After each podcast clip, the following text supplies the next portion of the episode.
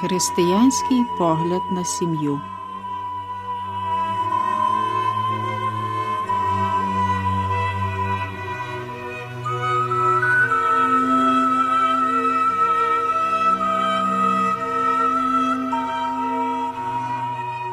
Немає на світі чогось важливішого за те, щоб спрямувати людину до спасіння, і в це вкладається християнське виховання, яке повинно вести і підтримувати людину на шляху спасіння, коли в середньовіччі формувалось вчення про доцільність подружжя.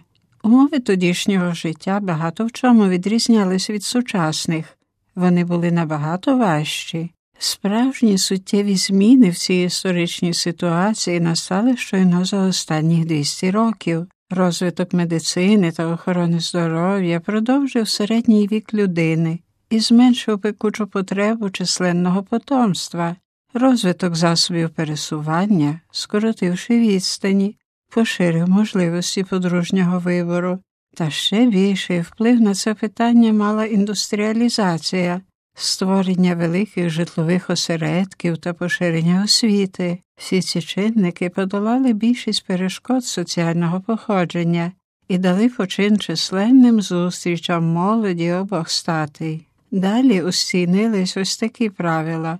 Передподружня любов та вільний вибір подружньої пари, і навіть більше.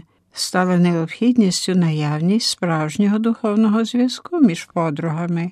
Раніше, в передіндустріальні часи, тривкість подружжя гарантувалась інтересами родини або суспільного середовища, в якому жило подружжя, а сьогодні воно, залишене на себе самого, перебуває у середку великого міста, отож тільки справжня любов між подружньою парою може стати запорукою несхитної основи його тривкості, як також спаяності сім'ї, яка з цього народиться.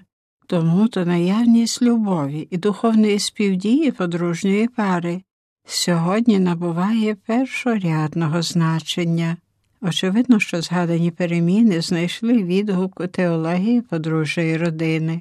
Раніше богослови відзначали, що за умов того подружнього вибору, який ґрунтується на любові, втратила своє значення третя класична ціль подружжя тобто задоволення пожадливості.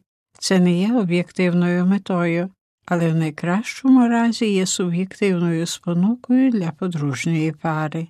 Підкреслювалось також богословське значення подружньої любові, яка є участю в Божій любові, і, врешті, зверталось увагу на важливість співдіяння і на духовну спільність подружньої пари на те, як виховання в родині спричиняється до спасіння дітей, як також і взаємодопомога подружньої пари спричиняється до їхнього ж таки спасіння. Було б безцільним утворювати між ними якусь штучну ієрархію, зваживши, що обидва завдання становлять собою здійснення спасенного посланництва церкви. Під таким кутом бачення розглядав це питання Другий Ватиканський собор в душпастерській конституції про церкву в сучасному світі, що має назву Радість і Надія. Розділи, які стосуються сім'ї, ми розглядали в наших попередніх передачах. В Конституції про церкву в сучасному світі стверджується, що подружня установа своїм природним характером спрямована до народження і виховання потомства, і воднораз це вимагає глибокої духовної злуки та чинної співдії подружньої пари. Немає нічого дивного в тому, що вчення про подружжя зазнало певних змін, бо та дійсність, якої воно стосується, тобто подружжя, також змінилося. Вчення про зв'язки між дійсністю Божою і людською повинно достосовуватись до тих змін, які відбуваються в людській дійсності за її суттєвих умов. Лише тоді, як богослов'я подружжя розвинеться в цьому напрямі, спроможеться вона з дедалі більшою ясністю довести цінність християнського покликання подружжя і сім'ї. Сучасне богослов'я вважає життя людини здійсненням покликання, відповіді на поклик Бога. Це ж бо він покликав людей, щоб стати учасниками його життя, його щастя. Таке значення має покликання до спасіння. Цим покликом Господь Бог наново звертається до кожного і кожної з нас, і одночасно Він кличе декого до виконання ще й окремих завдань у великому ділі спасіння людства. Між тими завданнями перше місце займають ті, що випливають з подружнього і родинного життя, а далі про це буде мова в наших наступних передачах.